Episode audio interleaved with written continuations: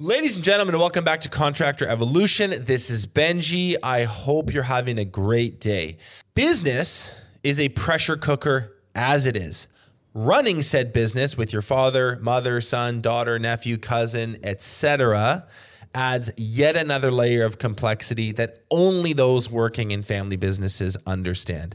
As if the rigmaroles of organizational life weren't enough, now you need to do all that with someone you've likely known since birth and vice versa, someone who knows your insecurities, your fears, what buttons to push if they want to make you mad, but simultaneously someone you love and cherish and whose existence in your life matters in the long run. So, it's tricky, right? How do you maintain professional, productive working relationships during business hours and then slide into loving, tender, and nurturing family relationships the rest of the time? Then comes the question of succession planning. Who is going to run the business when mom and dad retire?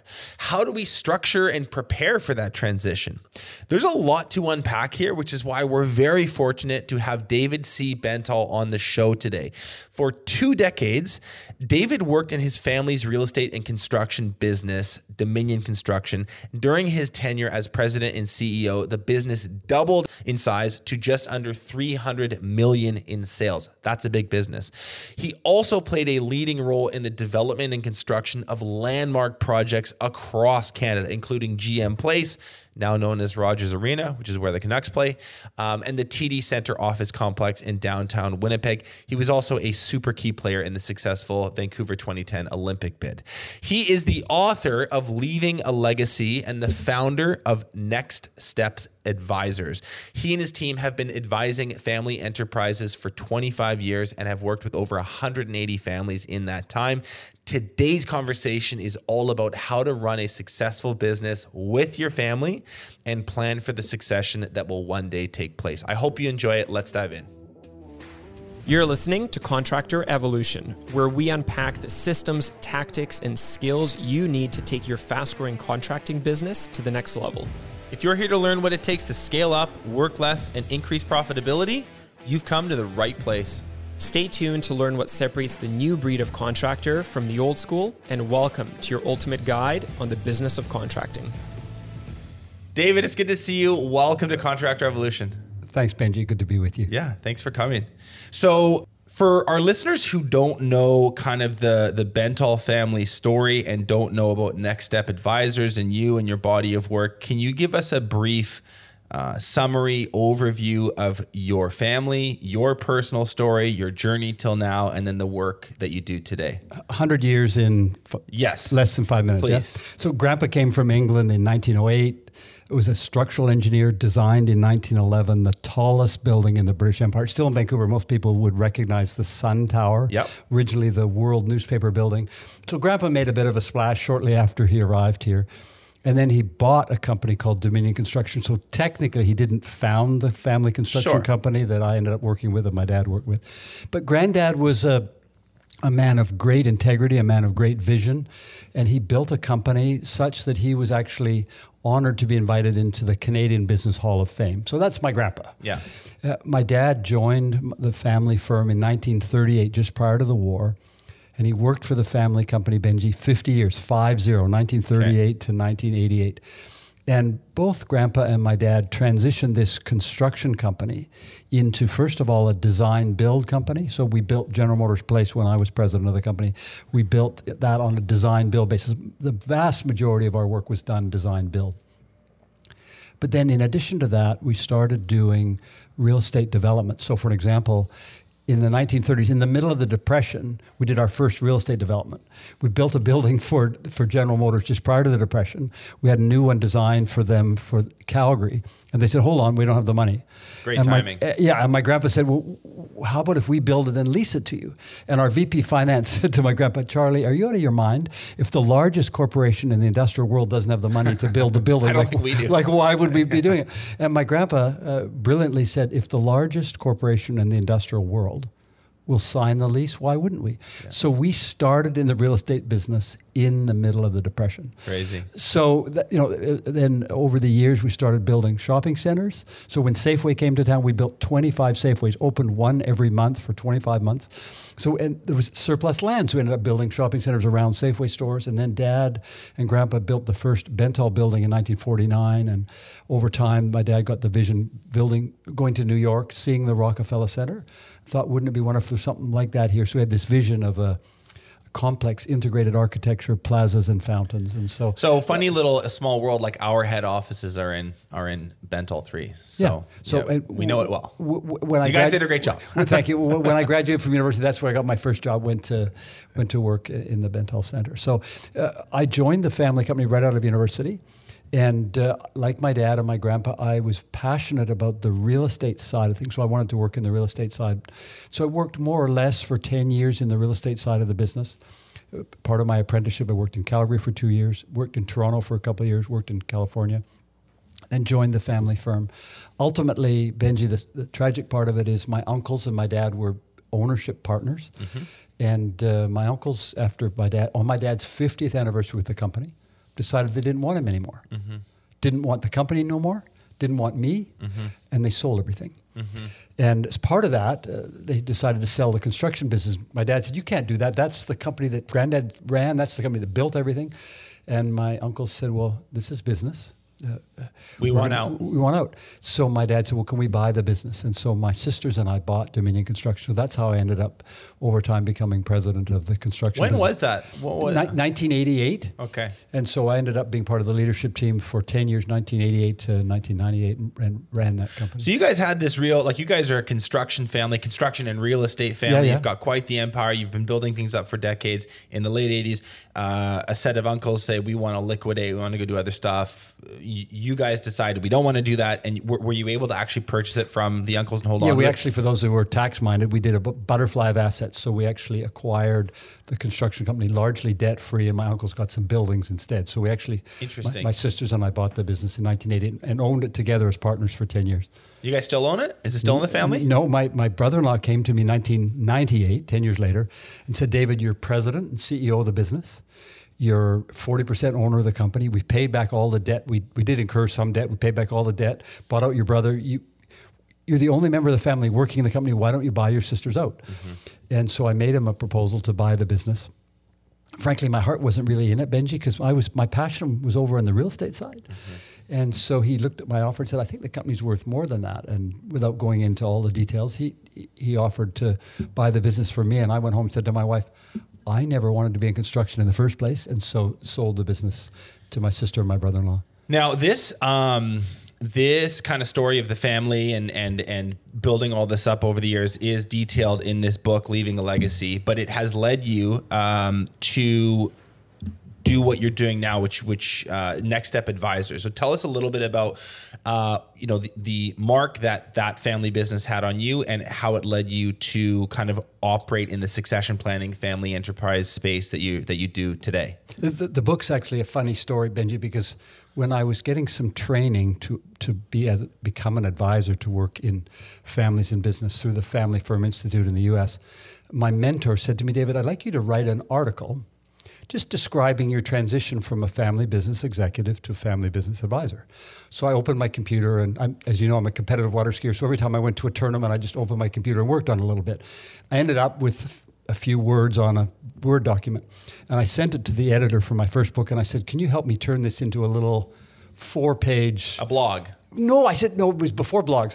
it was ancient. I said, Can you turn it into a four page brochure that I can pass, Sure. on, pass on to people?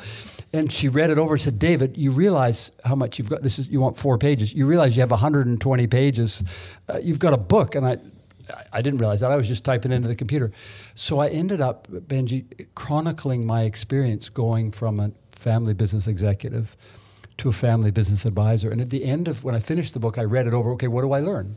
And basically, the, the book is about all the mistakes we made, the 25 mistakes we made as a family. Those are my favorite kind of books. You did, a nice job of that. Just learn, do, do, Don't do what I don't did. do what Don't- I did. Yeah, do the opposite. Um, So that that so it, but and what is Next Step Advisors today? Like what what are you guys exactly? Fundamentally, we are a firm that comes alongside families in business. You know, we didn't say next. You notice we didn't say next step consultants. Yes. because consultants tell you what to do, and, and consultants are valuable, obviously. But uh, we, want to- we work with families, so we come alongside them and advise them, primarily Benji, as they're thinking about transitioning from one generation to the next. Okay, perfect segue. So many of our listeners would be owning, operating, building businesses that they are proud of that uh, create opportunity for people in their community. It also creates opportunity for people within their family. And I think um, in the mind of many uh, of the people in our audience, they're thinking.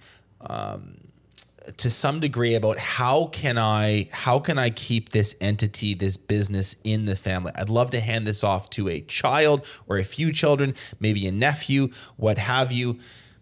What can you say about the success rate here when it comes to these handoffs, these transitions? What are, is, are there any statistics or any stories that might surprise people about uh, th- business entities moving from one generation to the next? Yeah, uh, Benji, there's a lot of people who speak about statistics. And I, I took stats. I love stats. A lot of people don't like stats. Stats are very I like helpful. So when, when, when, I, when I started learning more about this field, what was happening to our family, what, our, and as I began to, to work uh, as an advisor to other families, I discovered that it was very common for people to say, first generation builds the company or starts the company, second generation builds it, third generation wrecks it. And they would quote stats and they'd say, you know, the, the transition from one generation to the next, people would often say, well, you know, only, only 30% make it from the first generation to the next. And then the third, second generation to the third, a smaller number. And then when you get to the third generation, second and the third, it's only 11%. And so if you look at the stats, actually, uh, the truth is that one third of family companies transition successfully from one to the next. One third of one of one third is eleven percent, which is the transition success rate from G two to G three. So it's actually quite consistent. About one third of family companies stay intact with the family from one generation to the next. So it doesn't get worse. It's actually quite consistent. But what's bogus about those stats, Benji, is if you and I started the company and built it and took it public and sold it for a gazillion dollars, that would be a, a negative in the stats because we no longer own the company. Right. Well, that's not a problem, right? Right. So there's there's lots of noise in the stats. And so what what I would like to emphasize for our listeners is that family companies do two things. People don't talk about these stats very often, except for John Davis, for, taught family business studies at Harvard for 25 years. He talks about these things. He says family companies tend to last longer than non-family companies. Why do you think that is? Well, there's a whole bunch of reasons, but let's start. Let's talk about the data. The average lifespan of a company in the world is 12 years. Is it? The average lifespan of a family-owned company is 24 years. So it's almost it's double. It's double. Yeah. Family companies, put it simply, family companies last twice as long as non-family companies. That's the first thing. I didn't know that. That's and really the second thing John talks about, and there's tons of research on this, family companies tend to outperform non-family companies financially. So you take a tire manufacturing company that's family-owned and one that's not, the family-owned company will do better financially. So you ask why? There's a whole bunch of reasons, but one of the reasons that family companies tend to outperform their uh, counterparts is family companies invest for the long term. They're thinking, as you said earlier, about their kids or their grandkids. So family companies make long term investment decisions. Can I illustrate that for Yes, an example? yes. So Cargill Grain's a family owned company. Uh, years ago, when they just when I was starting to learn about this field and getting my education, uh, I we did I read a research project about uh, the um, Cargill Grain Company. The, it, late 1980s, early 90s, they'd had a, a- the most successful year the company had ever had. What, did they, what would people do with that typically? They'd pay record dividends, right? Mm-hmm. Record earnings, record dividends. Instead, they reinvested 110% of their record earnings in their global expansion strategy. Family companies can do that, right? Right. Public companies have to go, well, our shareholders want some of this, right? Right. So that's why uh, a company like Cargill Grain continues to prosper decades after its founding. So family companies invest for the long term. Number two, family companies do a better job of creating a unified culture. So it comes from dad and mom and their kids. But if you think about my dad and my grandpa, they created loyalty in their in the employees there, and they treated them much like family. When I taught at UBC undergrad and MBA classes, I had many of my students were human resource specialists. I said, "Why are you taking this class? You're not in a family business." And they said, "We want to know how to bring the familyness into non-family companies." So there's lots of other reasons, but those are a couple of the reasons. Those are the two big ones. They they invest in the future more readily, and they're able to build a unified culture Or, or invest in their people more. Yeah. So that all makes sense on paper, but I also I also can think uh, of some of the some of the challenges involved. I wondered if you could just speak broadly uh, about w- what is harder about doing business with your family members than just doing business with employees or colleagues or people you meet elsewhere. There's you really unique traits about enterprises that are structured this way. So can you maybe just talk about some of the things that actually do make I realize on there's some statistics that make it better, but what does what, What, are is there hard? Are, there are Yeah. re- there, there are genuine challenges. So, th- so the first thing is you just think about it, my wife and I are going to celebrate our 45th wedding anniversary this week. right? Congratulations. Thank you. It's been hard to get here, but we're. we're but why, why has it been hard to get here? Because marriage involves sharing. We have to share a kitchen and a budget and uh, a toothpaper, a, t- a toothpaste tube. Right? You have to learn to share. Right? Uh, in a family enterprise, you've got the interpersonal dynamic. If if you and I are in business and we're not brothers, and we're not getting along, I either go work elsewhere or invite you to go work elsewhere or we sell the thing. But if we're family, we can't unbrother our, I mean, I guess you can, but you can choose to never talk to each other. But so you have this complication that you are family. So it, just, let's just use one word. It's more complicated because you have family and business to manage, two things to manage. Second way of looking at the same subject is it's more difficult, not just because it's more complicated, it's because you have different hats and they get mixed up. So let's just think about me working with my father. He was chairman of the board and a shareholder, and my dad. There's three roles, right? So whenever I was talking to him, I didn't know who I was talking to. Uh, It never occurred to me until I started getting some education about this. I I actually was, I would talk to my dad. Right. If I had learned to talk to my dad as chairman of the board, it would have been radically different. Do you think I would yell at the chairman of the board? But I used to yell at my dad. I'd say, Right. Dad, what about us? What about us? Right? But if he was chairman of the board, I would have been much more respectful, right? It strikes me that the organizational chart becomes quite um, Well, it gets mixed up because there's different hats, right? Right. You, you, you, you get confused. If dad's talking to me, I'm looking at him. He looks like my dad. Right. I, for, I forget he's chairman of the board, right? And he looks at me and he sees me as his hope for the future rather than an employee. Right. Like we were getting really mixed up in our roles, yeah? yeah, yeah. So it's more, so it's more complicated and there's confused roles. And the third thing is, is there's more emotion. Yeah, I was going to ask about that. Like the There's more emotion, right? You know, tempers run a little hotter. Well, uh, the, the passion and dedication is deeper and stronger, which helps for the, the success, but absolutely the, the emotions are stronger. Another way to think about it is that the, we all bring baggage from the past. You know, I've worked with families that I, I struggle to understand why they're not getting along, and I discover, well, somebody got the top bunk all the time. Right. And the, or someone stole somebody's bike, or somebody didn't forgive someone for whatever they got mom and dad helped them more when they were in grade three so there's stuff that's baggage that, that doesn't happen in a company where you don't have family so there's it's more complex different hats and there's more emotion Yeah, you're working with someone who on paper is your direct report or you're their direct report, but there's also this behind the scenes family drama and story that exists, and you're still mad because. yeah What- which is fill why in the blanks. which is why you're not going to talk about it uh, another day but that's why forgiveness is relevant Yeah. like people go david you wrote in your second book about forgiveness how does that relate stay tuned for next broadcast but We'll talk about that next time. But it's um it is more uh, it is more challenging. It is more complex. The the tempers run a little bit hotter. In cases where businesses, where families who really want to transition their business to their kids, but then don't, they're unsuc like they the desire's there, but they do it unsuccessfully. What what happens in those instances? I'm sure there's a laundry list of things, but are there some patterns that emerge? Are you talking about what happens when they don't or why, Why? they Why? they- Yeah. So typically, there's two or three big ones.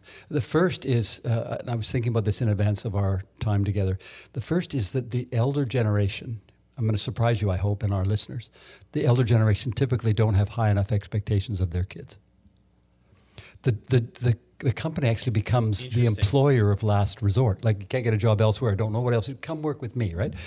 So let me give you an example on the positive side. So I interviewed Larry Rosen, not to be confused with Harry. Larry, Larry is Harry's son. So most people who are listening would know of Harry Rosen's menswear. Larry went to work for his dad and became president and CEO of their family company. I talked to Larry and I said, Larry, do you want your boys, his three boys, I said, do you want your boys to work in the family firm? And he said, it's up to them. And I said, what do you mean? Notice he didn't say yes or no. He said, it's up to them. And I said, so what do you mean by that? And he said, before any of our boys can even consider coming to work for us, they need to get one degree, undergrad, whatever they want, MBA, and a minimum of five years experience before they show up at the door almost every family, and I've worked with hundreds of families in business, almost every family I've worked with have been reluctant to put any expectations on their kids. Why? Well, we didn't. I didn't have to do that, so why should I make my kids do that? And but my dad used to say to me, David, you could work here your whole life, and you'll still know. You still won't know everything there is to know. So come on board as soon as you can. We'll pay you more. We'll give you more opportunities. But uh, when I actually ended up against his advice, with his support ultimately, but went to work for the Cadillac Fairview Corporation at the time. They were the largest real estate co- private or largest public real estate company in North America. Went to work for them. My dad said to me, "You know, I was dead set against that." And I said, "Yeah, I, I knew that, Dad." And he said, "Best thing you ever did." Because I had a chance to learn what the real world is like, Benji. So you think that there is a lack of rigor or Yes. toughness or discipline from you call them G1. We should actually clarify El- that elder- terminology. just talk The about el- elders, like the, the parents that started the business are maybe a little too soft or not They, demanding their enough. expe- expectations aren't high enough. My first mentors were Philippe and Nan-b de Gaspé Beaubien from Montreal. And Philippe, uh, for those of the listeners don't are familiar with him, made his money largely in telecommunications. But he was he ran Expo '67 in Montreal decades ago, uh, and kind of like the Jimmy Pattison of you know ran Expo '86 here in Vancouver. And Philippe kept saying.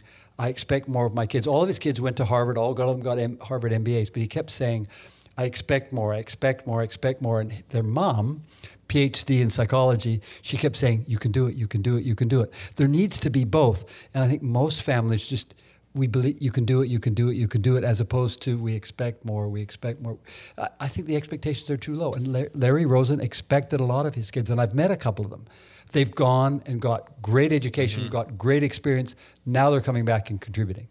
Is it just because they're their kids and they want to give them favorable treatment? Is it because they don't want to come off as a hard ass? I mean, Probably why would both- you pro- extend? why would you be lenient about that? You know, like it's not. It's actually not good. for It's actually ignorance. Yeah. They- they- I think most family business leaders are ignorant of the fact that they are ruining their kids by not expecting enough. I'll give you an example. Not about business. Our um, youngest daughter, Stephanie, played on a soccer team. First year, they won every single soccer game. Yeah. Their coach was fun. He was a rugby player, not a soccer player. So at practice, they used to throw the ball around with their hands, not kick it. Uh, he wasn't teaching skills. They were just having fun. They all loved him. They called him by his first name. John was great. The second year, they lost a third of their games. All the other teams were being disciplined, learning skills. Third year, they lost most of their games. Fourth year, the team folded. Yeah. Why? Were the kids inept? No. Nobody expected them to be disciplined. There's that saying, um, strong men make good times, good times make weak men, weak men make bad times, bad times make strong men. And the cycle repeats. Yeah, yeah, yeah. Okay, I'm going to try to see if I can do this. Um, strong parents make rich families, rich families make weak kids, weak kids, weak Ki- kids, kids make make weak business- weak parents who make Weak who make businesses. weak businesses who make poor kids.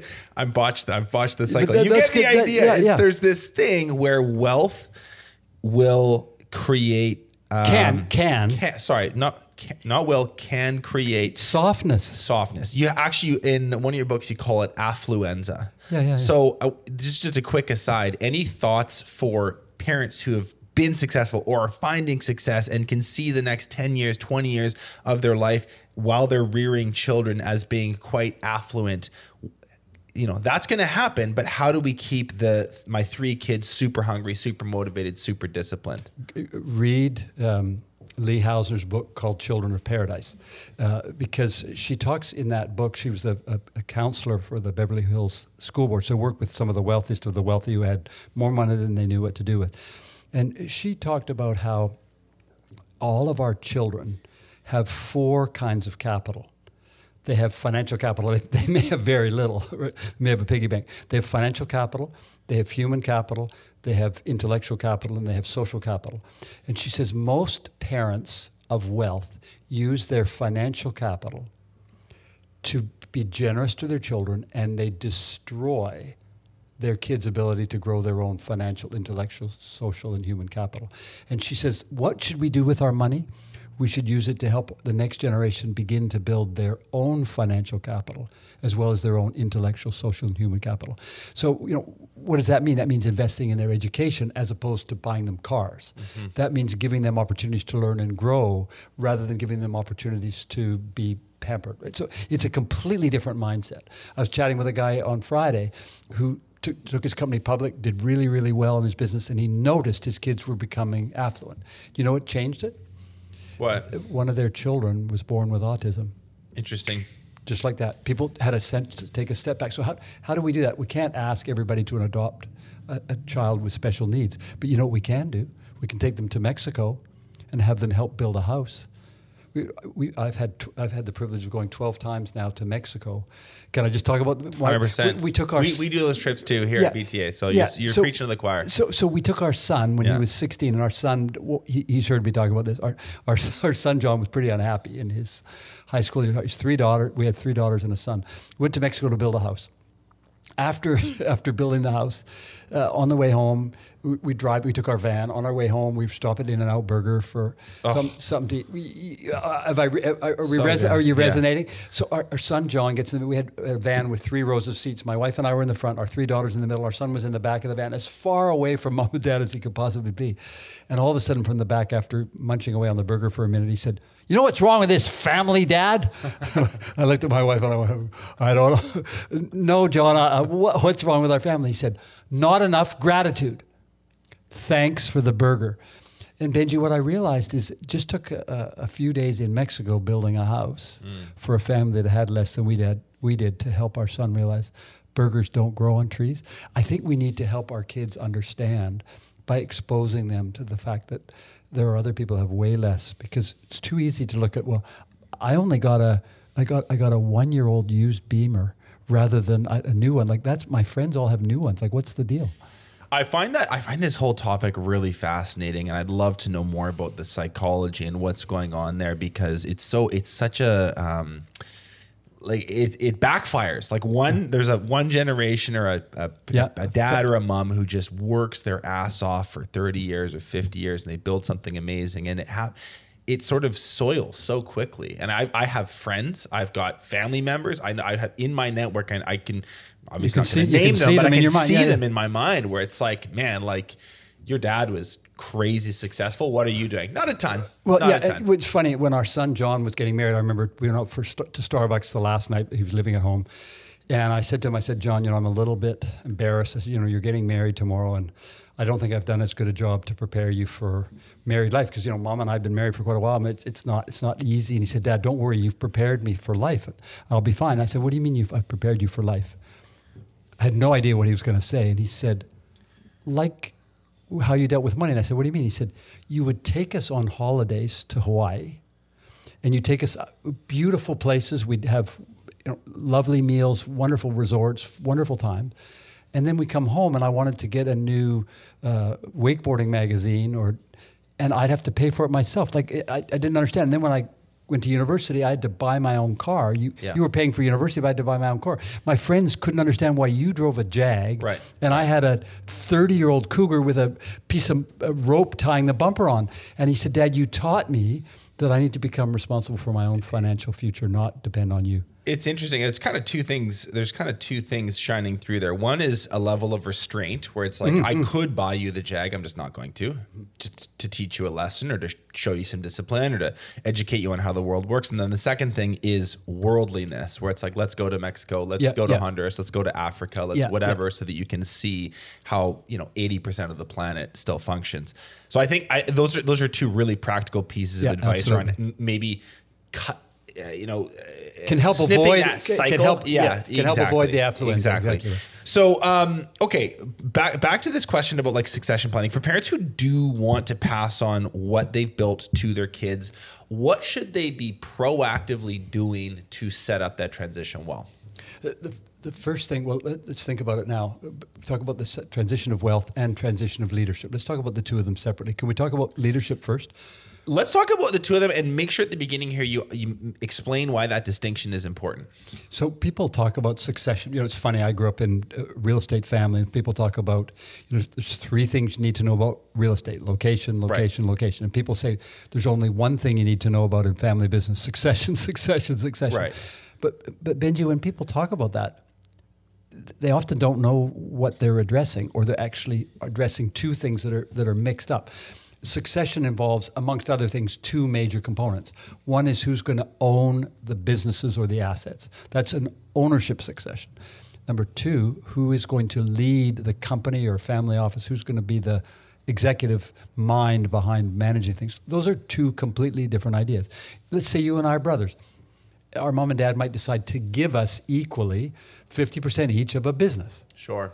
They, you might have all the talent to run the company, so they let you run it. Those are two completely different ideas. Right. Leadership is one, ownership's another. So I think it's important to separate those. They get merged in people's heads I a can see lot. that, yeah. They are really different ideas. Okay. So, what do you do to set people up? Let's talk about leadership first. To set people up for leadership. So, I'd like to quote Paul Desmarais. Some of our listeners might not know of Paul Desmarais, but Paul's family uh, owns a few things like London Life, the, the Investors Group, Great West Life, uh, uh, Power Financial is the name of their company.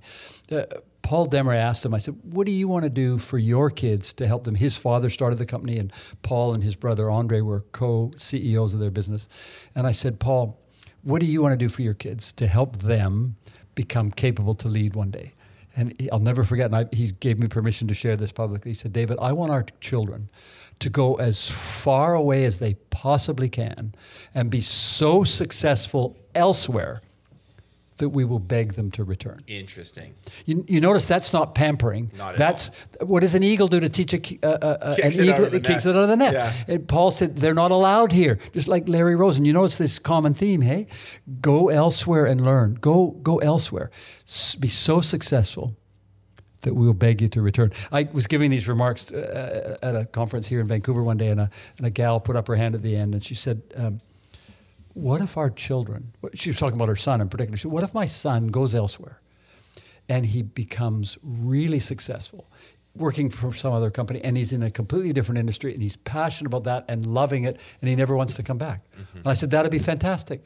She said, no, that'd be tragic. And I said, bring on the tragedy, right? Like, wouldn't that be wonderful if he was passionate and successful and self-fulfilled and self-reliant? It's a pretty good problem to have. Most, most people aren't prepared to risk that kind of tragedy. Right. I, I think that's the, the number one thing. And you know, frankly, I remember a, a student from Spain came and uh, we were talking a bit. His, they were in the automotive uh, retailing business. They had six or seven dealerships, and he was taking his MBA at UBC. And he said to me one day over coffee, he said, you know, "My uncle wants me to join the family firm. I, I hear you talking about the reasons why I should work elsewhere. Uh, why should I go work elsewhere?" And I, it, it took us four minutes. We had 12 reasons, right? And one of them is that, I'll give you three. Uh, one of them is that if you look in the mirror in the morning, you'll actually realize you're competent as opposed to being dependent. Totally. That, you can't buy that. No. Number two, the other people in the company that work with you will recognize you're competent because you actually earned your spurs elsewhere. Number three, other members of the family will respect you because you've sh- shown and, and proven you're capable. Uh, uh, We got That's got to be a hugely important part. The respect of the other people thing. Family and- family and non-family, absolutely. Yeah. It, if it doesn't pass, if it's not passing the mirror test for you, It's definitely not for everyone else in the organization. Any any other points you'd make about like just the and we're talking about the the leadership side here Yeah. first. Anything else that that parents Yes, can yeah. do proactively to set their kids up well? Yeah, I, I, I love to talk about this. Uh, the, the idea that I think parents should invite their children to consider is an apprenticeship mentality. Okay. And so the parents need to think about it, communicate it, and help the kids to take an apprenticeship mentality. So let's talk about let's talk about you know I'm in construction. So if you want to become a, a carpenter or a, an electrician, uh, you need to go through an apprenticeship. You need to qualify for your trade. If you want to be a lawyer or an accountant, you need to do your articles in order to be invited into the profession. If you want to be a professional engineer, you need to. eh, eh, Most 100%. professions, we go through an apprenticeship mentality. But in family business, all you have to do is have the right last name. Like, what, what are we thinking?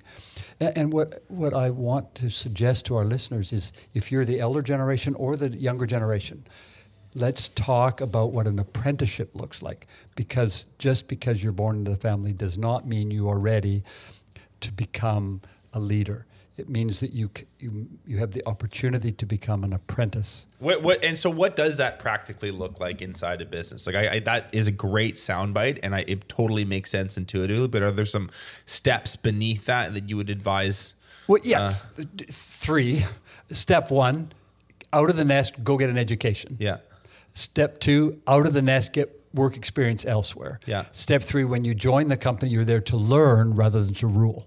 right, Right? Most people miss all three steps. They say, "I'm I'm a Bentall, I should lead." right. But that, that's that's how I joined our family company. I thought everybody should be listening to me because I'm the son of the chairman, son of the founder.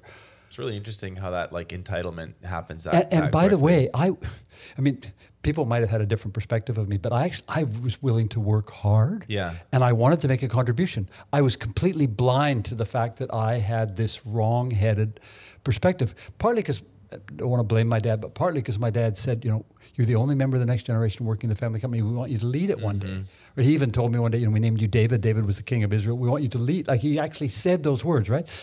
Lovely, lovely in at one level, right? His, he- Beautiful his sentiment. his- Yeah. his belief in me. Yeah. I wish he'd said, go away and prove you've got something to offer. Right?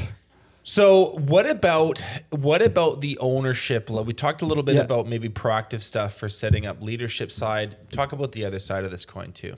Okay, so the first thing, let's let's talk about people like Bill Gates and Warren Buffett. Okay, big names. Yeah, what have they decided? They've decided that their wealth doesn't belong to all of their kids. Right? I, I I don't know what Bill Gates has said lately, but years ago he said no one needs more than 10 million. Right. Right? Now, so I, I'm sure his kids probably, if they heard that, didn't like that because there's billions, but nobody needs more than 10 million.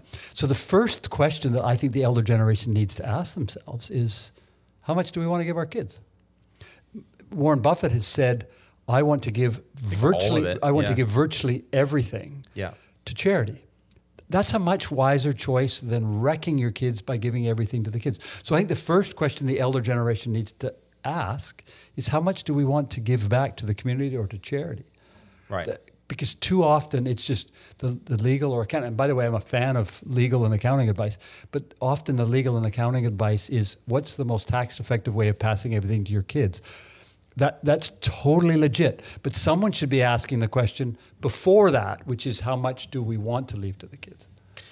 So that that's that's like a number that they come up with, but where does the entity that is the business kind of fit in that estate planning and that kind of like where where does the actual business organism sit in there? It's a low priority in my in my mind. You know, if, if we think about it, you know, so do we have a trust, or do we have, have a corporation, or do we go public? All those things are details. Let's start with what really matters. Right. What do we want to do with this money? Let, let, let's imagine, uh, snap our fingers, and our listeners, all of them become billionaires. Are, are, I'm guessing that no one has told them the first question you should ask is how much do you want to give away rather than just assuming it's all going to go to your kids. No, if Bill Gates is half right, nobody needs more than 10 million, then we've got a lot to spare, right? I'll put you on the spot here. You've you've got you've got a, a- big body of work on this. What's the right? Like, is there a right number? I'm sure it's different from family to family, but is there like a sweet spot where you're thinking about? Yeah, you know what? This will keep them intact psychologically and spiritually, this will probably mess them up. Well, I don't think there's a right number uh, because there are young people, young adults who can be good stewards of wealth. There are some whose wealth will ruin them. So it, it's very, uh, very situational. But the one thing I would say, I actually spent some time with a group of uh, legal and accounting and banking professionals talking about the $10 million number. We had some fun with the $10 million number because if you have 10 million, when you're a child, let's, let's, let's say invest the 10 million and you invest it at 5% after tax, two and a half percent. So you go, what have you got? You got 250,000 bucks a year, right? So you got 250,000 and you're a toddler. That'll buy you all of A the di- all of the diapers and toys you need as a toddler, right? Mm-hmm. In your teens, 250 grand, that's going to buy you all of the, the movies You're you want to go rich. to, Yeah. all the times you want to skate with, so that, that's going to be fine.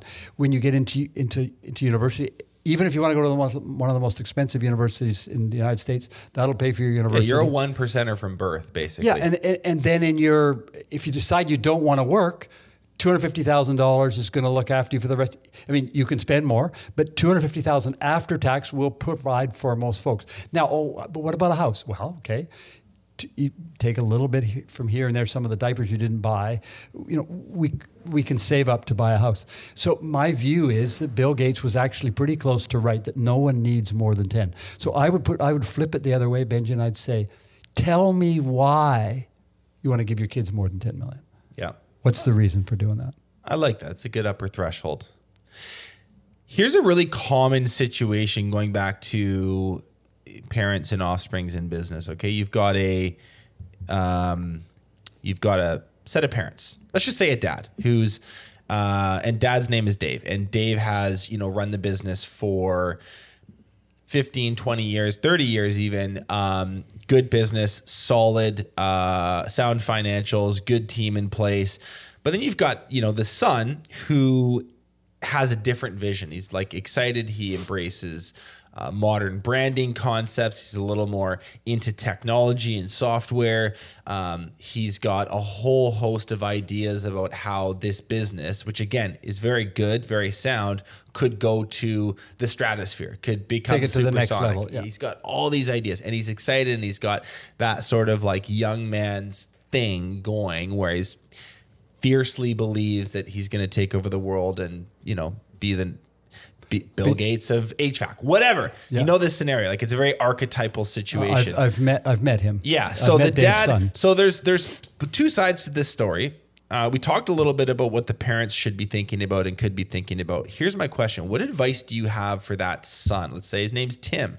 What what do you tell p- those kids in these businesses who have a vision for the future, but are maybe at times impatient? I've met Tim. What I told Tim was no surprise, go and work elsewhere until your parents beg you to come back. Yeah. Because if you are as and I remember saying to I can I can see the person in the boardroom in Calgary and I remember saying to him, if you think you are as good as you think you are, sorry, if you are as good as you think you are, go prove it. Mm-hmm. And he said, "But I want to work with dad." I said, "I know you want to work with dad, but you say that you are better than dad. Go prove that elsewhere." Right. And so he, he didn't take my advice, went to work with dad, and they've spent the last 15 years arguing because he wants to take over and his dad's not been willing to give him the leadership. Are there any um, major like best practices that that really do make a difference for this? We were talking offline, and I was like, "What about this? What about this?" And you're like, "Yeah, not, like a lot of that is a huge waste of time." I think you were talking about we're talking about written succession plans. You're like, "Yeah, it does nothing." So what what are the what are the really material, the really substantial best practices, habits, systems that a family could put in place that makes transition a lot easier? Great. Well, we did talk about that offline. And it came, what we were talking about was a study that was done with 18,000 families in the United States. So it was a, a 10 year study, 18,000 family owned businesses. And Kennesaw State University, funded by Mass Mutual, studied would it make a difference if they had a written succession plan in order for them to transition from one generation to the next? They hoped to prove that that would be a good idea. And they were shocked to find out you can have a written succession plan and you can have a mess, or you can have a written succession plan and a smooth transition. No correlation. No, correlation whatsoever. Interesting. But uh, they did some regression analysis, went back and looked at the data. There must be something in here that we can learn. And they discovered, uh, Benji, there's three things that actually do make a difference. Statistically, it's been shown that if families do three things, they can statistically uh, enhance their, their prospects for making a smooth transition. The first is have regular family meetings. So, why, why is that? Regular family meetings enable families to start communicating. Tim and Dave start talking about the vision for the future. They, they have a chance to talk stuff through. What's the agenda of these family meetings? How often do they happen? Each family can be different. My wife and I started having family meetings when our kids were six and four and two, and we started in our first family meeting just about charitable giving. That's all we. T- then later on, it became chores, and then became, uh, you know, plans for university and how do you earn your first car. If you graduate from university, we'll give you some money for your first car. So we, you know, it can, it can include all kinds of things. But the wisest families uh, start, uh, including somewhere along the way, thinking about how do we communicate because Tim and Dave, back to your example, Tim and Dave lear- need to learn to listen to each other. The elder generation needs to listen. Dave's got some good ideas. Right. Da- Tim needs to listen to dad because it's dad's company. Totally. So learning to communicate is one of the things that ought to be there. Uh, learn how to make decisions together. So where do we start? Well, let's start. Let's start with thinking about where we're going to go on vacation together. Or let's start with thinking about what we're going to give to charitably. Or let's let's start talking, and make decisions together about how, as a family, we handle the chores around the house. Who gets to take out the garbage and who gets to mow the grass? As a family, you can start with just mundane little things like that. And families, the, the wisest families, you asked how how often. Yeah. If you have them once a year, that's not a family meeting, that's a family reunion. Right. so it needs to be at least a couple times a year. Uh, ideally, families will meet uh, more frequently than twice a year. But I remember one family, uh, they didn't have a family enterprise or family business, but they used to meet every Sunday night Yeah. just to talk about stuff.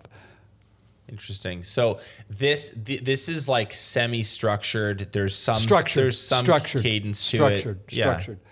Quarterly to start. You could probably do more often. Yeah, and I say and I say points you wanna structured. One of my mentors, one of my colleagues, says that formality is our friend, and most of us, it's family. We don't want it to be formal. And I remember after you know we started with our daughter when she was our eldest daughter when she was six, and when she was 26, we were having our 20th family meeting because we started just doing them once a year because I hadn't learned what I've learned since, and she, uh, um, she said to me, "I finally figured out why we do these meetings." And I said, why, why do you think we do these meetings? She said, they're for us. Right. And I said, yes, they are. And she said, what, what? I said, why, why, why did you, what, what gave you the clue that they're for you? She said, well, we're talking about how you're helping us set up our tax-free savings account. You're helping us set up our RESP. You're helping us plan for our university. You're helping us with money set aside for our first house. You are trying to help us get a good start in life. And I said, 100%, sweetheart. Why did what, why did you what did you think the meetings were for? Right. And she said, "Well, you know, some people play doctor, some people play house. I thought we were playing business with you." Right. she Right. just thought they were humoring dad to play this game called business with dad. Took a while for her to get it, but she did took- eventually. She got it. What's the second thing uh, besides like regular family meetings? the the same the same research we were talking about the 18,000 Yeah. families they discovered that if you have a board of directors with independent members you have a, a a radically improved opportunity to, or uh, prospects of succeeding for one generation A the board of directors sounds like a very big business thing. It sounds kind of white collar. It sounds sort of corporate. Like, could you do this for a five million dollar roofing business? absolutely positively so. Okay, so I, what? Who goes on it? What does it look like? What's the what, what is it? What Well, role let's, does let's, it serve? let's talk about size for a moment. Sure. John John Ward, who 25 years ago wrote the seminal work about Creating Effective Boards for Private Enterprise, and he's now published a new book called Creating Effective Boards for, for Family Business. Both books talks about how if you got 50 employees, you're complicated enough to warrant having a family, a board of directors with independent members. And I think I told you offline that you know I have a friend who had a company of one. And he said, I don't have a big enough company to have a board of directors, so I'm going to have a board of advisors. And he, and he got together with three guys uh, regularly to mentor him. Now he's established a multi billion dollar company. I actually think there's a correlation between those two things. He was willing to take an apprenticeship mentality and learn. I think these other men poured into his life and helped him to, to do that. But for a small business, like what what is the purpose of a board of directors? Like what is it what is it there to do? Help you make hard decisions, advise on strategy. So I can give you a four day course on it because I teach governance. Okay, but so, so you probably don't want the four day version. So a, a board of directors fundamentally in let's talk about the the five million dollar roofing company. Uh, the, the board of directors can help the owners of the family business do several things. The first is to ensure that they're taking the long-term view, which we talked about. That, that's the advantage of a family enterprise. But let's make sure they take a long-term view. Many family companies harvest their wealth from the business rather than reinvest adequately. So one thing that family a board can help balance that. How much do we take out? How much do we invest? So that's one. Number two, they can help with strategy. Mm-hmm. Uh, they can help. Thirdly, with the remember we talked about the emotions with the kids. They can help totally. with. we can help with with Tim and Dave. Help uh, help because it's like a third party. It's like a yeah. And yeah. sometimes Dave is actually right that we should do something different online to help the, grow the roofing company sometimes dad is right that actually the reason we've been successful is because we do it this way and his, his son needs to recognize we're going to keep doing it this way. So the board can help with those relationships. So there's a lot of things that a, a board can do. How many pe- like how many people constitute a board let's say for this $5 million business and where should we find them? Well uh, two, two separate questions but the, they how many you, you, want to have at least three independent non-family participants. And you, you can have some family members included if you wish but you want to start by having three independent non-families. W- one if you just have one person that's like having a second ceo so that's not very helpful. Two you, you begin to have a brain trust but by the time you get three you've actually got a, a robust enough group of people that can help you serve as a sounding board assist you with your planning. And then you were asking what what else did you ask about Oh, I was just wondering, like, how many make up a board, and then where where should we well, where be? Should like, we, where should we find them? What kind of people are we yeah, looking for? So, most I've helped over two dozen families to do this, and they all want to start with their friends or their family. Yeah. You've already got their advice for free. I said, don't don't pay advice to your friends and family. And then they well, how about my lawyer or my accountant banker? You already have their advice, and you're already paying them in another way. So you want to you want to step past all of those who are closest to you and find people who can help you strategically. So, can I illustrate that? So, let's say you're at a business and you're planning to franchise it. Okay, how are we going to do that? Let's have someone on the board who's done franchising, not to do it for us, but to guide us. Or let's say that if you're uh, a construction company and you're planning to expand geographically, well, have someone on your board who's actually in that geography so they can help network you in that geography, right? Are these people like always people in your network, or are no. you occasionally like literally just picking no. up the phone and dialing and well, like it's a stranger? Well, you've you've heard Benji about the the six degrees of separation. You know somebody who knows someone who knows the King of England, right? So, uh, frankly, I actually knew somebody who uh, knew the Queen of England. So I mean, it's it's, it's actually closer than you think. The right? access is easier. The access is easier than you think. Yeah. And and what as I've had the privilege of helping families uh, recruit new board members or independent board members, we go to the people that they know and trust and ask them who they know who would fit. So go to your lawyer, go to your accountant, go to your banker, go to your best friend, go to family, and say who would you recommend? Right. Here's what we're looking for. Right. Okay. So that that's practical advice. You it, you don't need to know them. You don't need they don't need to be friends. You don't, you don't need to. You, frankly, you don't want them because if they're if you're friends, they may not actually speak the truth. You want them a little bit more objective. What was the third thing from this study that mm. that really made a big difference? So regular family meetings, board of directors with independent members, and the third thing might surprise you: some form of strategic planning process. And I think for our listeners, this is going to be particularly helpful because many of our uh, construction folk are like my dad or my grandpa, entrepreneurial and opportunistic. And so strategic planning is my dad didn't like the idea of strategic right. planning, but if we if we put together some form of strategy, and you notice how the, the research is pretty vague, some form it doesn't have to be a particular form of strategic planning, but no matter what form we use, a formalized strategic planning process requires the shareholders, the family, the management all to get on the same page and say we're going left or right. Mm-hmm. So back to expansion. Are we going to expand and move into a different geography or mm-hmm. into a different product line? Or are we going to market in a different way? Or are we going to hire different people? We've had many strategic planning uh, conversations on this episode. We are, you know, big proponents of it. Certainly within Breakthrough Academy, a lot of our listeners would have downloaded our. You know, we have a little process that we think is really great awesome. for, for a small awesome. business. But so I think I think like for the most part, we're sold on the idea of street strategic planning because of what it does for our business and its success Yes, and our yes. decision making. What's the connection to the family part, and why is it important in this context? in Well, let's go back to, to Dave and Tim. Let's say Dave and Tim have a completely different vision for the future. Mm. The strategic planning process allows that to be Somewhat talked, synthesized. talked through and create alignment. Or you discover through the strategic planning process that we don't belong in the same corporation because we got completely different ideas, right? which happens sometimes too. Which is not the end of the world, right? Yeah, interesting. So it, it, I don't like using the word force, but the strategic planning process forces alignment or forces people to choose to go different ways. You know, my brother and I are 12 and a half years apart in age.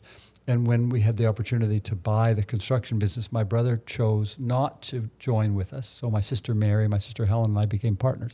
I think part of the reason was that my brother had different vision for his life. He didn't want to be involved in the. He was an architect by training. He didn't want to be involved in the construction business. It's a completely legitimate choice. Uh, we didn't even get to the strategic planning. We, we just got to the do we buy the business or not. But if we got into strategic planning, that might have helped us to figure out do we belong in the same corporation or not. So these three things you think make a much bigger difference than some written succession plan or something else. I'm not against st- succession plans, but uh, statistically, that makes no difference. What about resolving conflicts? Like business is just naturally quite the pressure cooker, and there's all there are going to be periods of time where things aren't going well. There's going to be periods of time where there's transition and turnover. Uh, there's going to be difficult clients. Like there's just going to be sections of the journey where it's not that peachy. Um, and and and in certain intense moments, you'll have you know family members really quite pitted against each other.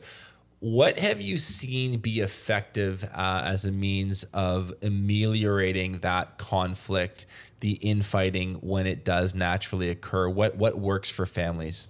Okay, so uh, two doors. The first is how do we avoid it be- becoming bad? Which is do- sort of the stuff we mentioned. And I how do we fix it? Preemptive Well, a little. That, that re, it's preventative stuff, right? Yeah. So, in, in, in, a board of directors doesn't sound like it's going to prevent conflict. But can I just use a specific example? When I was at our family firm, I heard I, I wanted to take an MBA, but I didn't want to leave the business to go do that. And I found out that that Harvard owned a, uh, offered a program called the Owner President's Program, and at the time, 1990, it was a thirty thousand dollar program. So I talked to our chairman of the board. I was president. Talked to our chairman of the board, non-family member, Dick Myers. He used to run Dillingham of Canada. And I said, Dick, I'd like to take this program. He said, it's fantastic. It's three weeks intensive each year for three years. It's 30 grand. Let- Why don't you do that? So we took it to the, our board of directors. We had on the board uh, two independent non-family members and my dad and my, and my brother-in-law and Mr. Myers and my sister Helen. So there was uh, six folks on the board. And I remember taking the, this idea to the board, and my sister harumphed.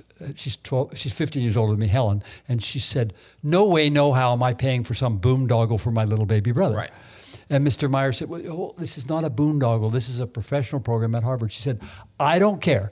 I changed my little baby brother's diapers, and I'm not paying for him to go to this program." And uh, you know, everybody's looking like, "What has it got to do with diapers?" But anyway, there we go. And so Mr. Myers, quite wise, he said, "Let's just table that." So at the coffee break, I overheard them chatting. And uh, Mr. Myers said to her, Helen, can we talk about this? She said, You could talk about it you like, but he's not gone. And she said, Well, can, can I just talk? You can talk all you like, but I, he's not gone. And Mr. Myers said, Can I just invite you to look at it a different way? This is dealing with conflict and how a board can be super helpful.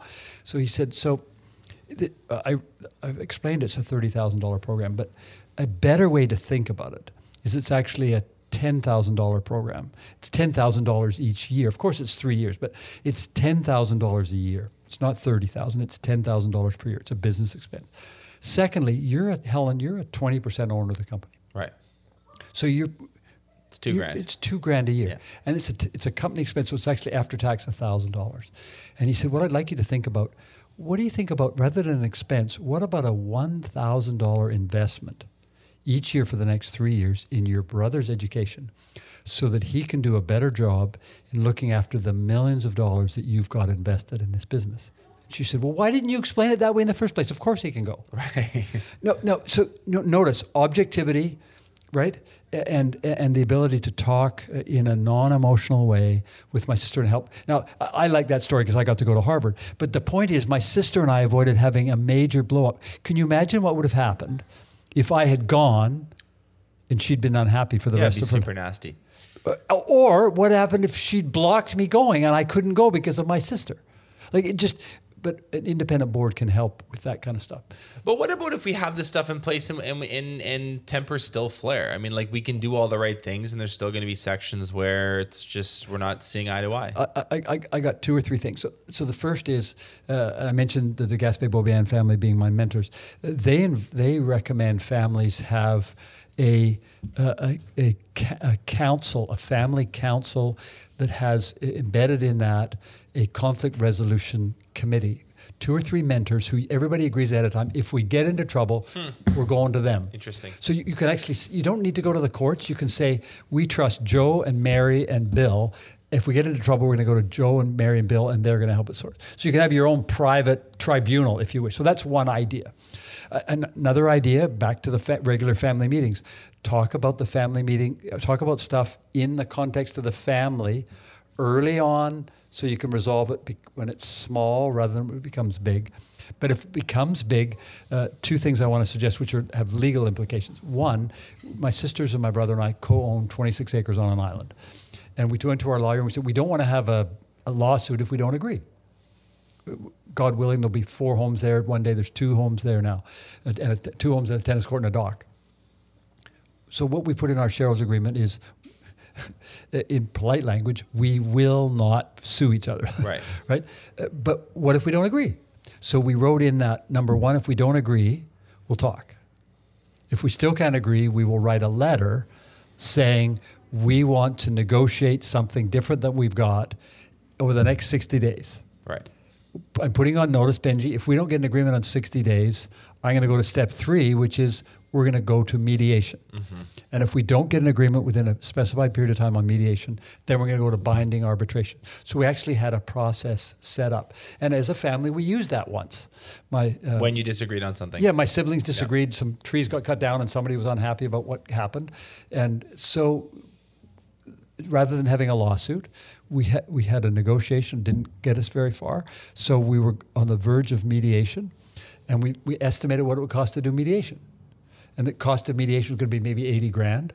And so one of the parties, I said, one- I was not a party to the dispute, so I said to one of my siblings, I said, instead of paying forty thousand for half of a mediation, why don't you offer forty thousand to settle this? And that person offered 40, and the other person said, How about 50? And it was settled. so uh, the point is, you know, you can do stuff that, that uh, sometimes things have to go to court, but as a family, you don't want to fight each other in court. So why don't we find mechanisms that will avoid that? And now our family, you know, for a few years we couldn't get together for Christmas. Now we can because we were able to work that through. And both of my siblings had to forgive each other. This is over the trees. this is over the trees. No Christmas Yeah. because of the trees. Well, some trees got cut down. So it was What's the island? Keats Island. Okay, cool. So I want to talk about one other idea. Yeah. Most family companies, well, I'll say it differently. I think most uh, partnerships in Canada have, uh, have a shareholders agreement, and in that they will often have, most of them would have, I think, a, a shotgun clause.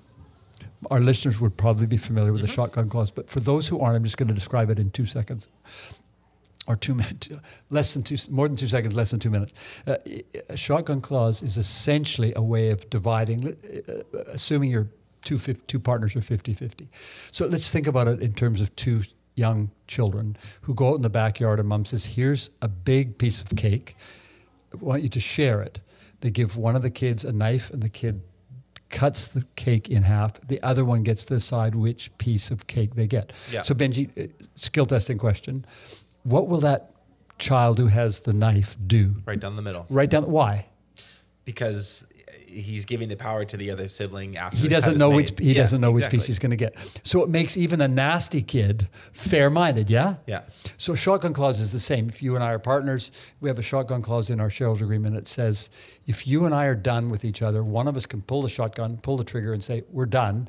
And in order to do that, you need to name the price at which you think the company, which you sorry, name the price at which you'd either be a buyer or seller. So say the company's worth ten million bucks, and you say I'm prepared to buy you or sell at five million bucks. The Right. other party has the choice to buy or sell. I think it's a great, great mechanism. Smart. It encourages even mean people to be nice, Yeah. to play nice. It, it gets it's it gets a resolution. Yeah. It, it, it, it encourages fairness. It gets a speedy resolution, and it's usually a, a fair uh, result. The problem is, often, two or three problems actually. One problem is people stay in partnerships because they're afraid of the shotgun clause because they don't want to be blown out of the water. Sure. So we have bad people, sorry, bad partnerships staying together because they're afraid they don't know whether they're going to be bought or sold. So that's one. Two is often you end up with someone being bought out who's the natural leader or the one who should be owning the company. They're so fed up with the other partner. They end up being bought out, so you end up with the wrong person buying. And then the third thing is it destroys relationships. For so, sure. so it's not a good idea. So how can we improve on that? So we went to our legal advisor, Bill Miles, for, uh, now Borden Ladner Gervais, BLG. We went to him, Bill. We said, Bill, we don't, we recognize the shotgun clause is helpful, but we don't want to have that. And so he came up with something similar enough to have all the benefits, but different enough, I think, to make it radically better. He said, why don't you put a private auction in place? So imagine again, you and I are in partnership. I think I've proposed that four or five times today.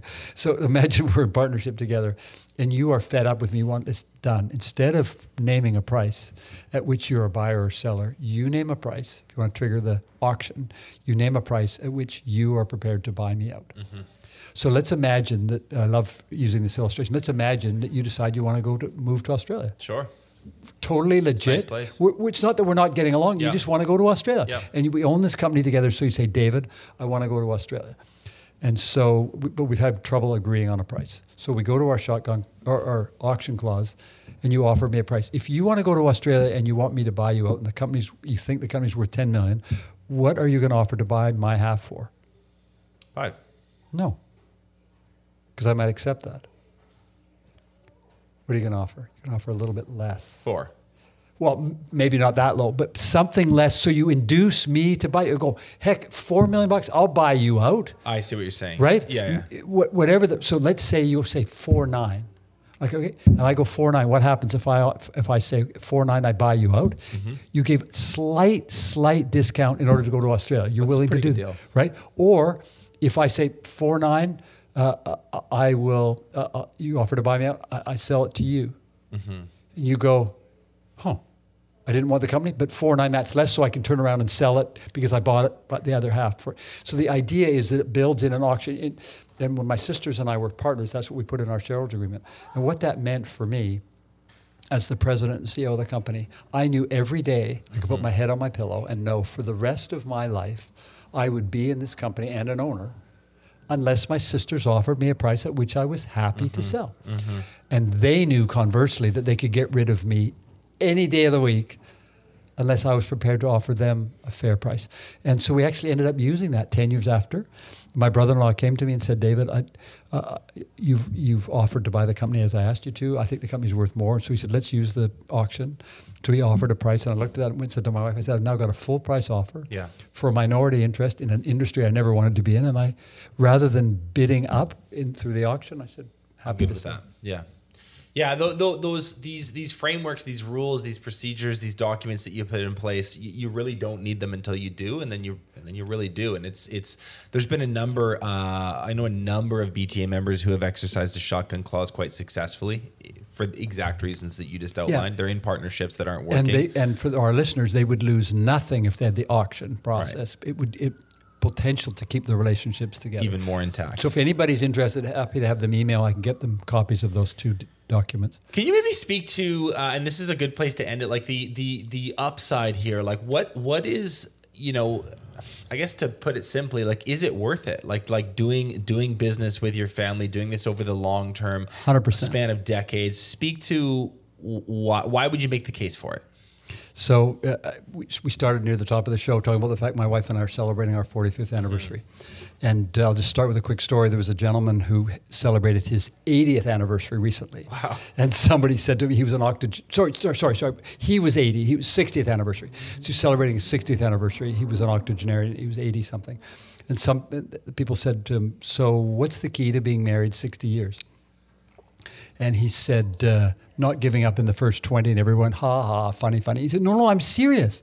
And they said, what do you mean you're serious? And he said, in the first 20 years, you have your first job, your first house, your first mortgage, all of the challenges that come with uh, adjusting to being married in the first 20 years. He said, if you can get through that, it's smooth sailing after that. So for my for my wife and I, it was the first 22. We, we found the first 22 kind of kind of challenging. So now now it's it, it's easier, and so you know, the reason I relate this to marriage is marriage is not easy. Mm. We all know that the, the divorce rate's 50%. So, so, so pff, divorce rate's 50%. So why should anybody bother get married? It's actually a wonderful institution, but it takes work. And I think a family enterprise is the same. It's a wonderful institution businesses last twice as long. They earn more money. It's worth the effort, mm. but it ain't easy. Mm-hmm. Mm-hmm. So th- this, um, you would make the case that over the long haul, this is better for the family, not just the business. And 85% of all companies in the world are family businesses. It's the backbone, backbone of the economy in Canada, the backbone of the right. economy of the world. Right. It's, it's, it's the best form of business. It's just not perfect. Yeah. And it's got challenges. Yeah. It, that's interesting. This is how the world functions, I'm sure. Yeah, it's funny. Half when, or more than half of the businesses on the planet. no, no, no, no. It's it's way more than half. What like, is it? What's well, well, So if you look at all the countries, it's different by country, but rough average is over 85% of all wow. companies in the world. Our and I remember businesses. talking, yeah, I remember talking about this to my MBA class.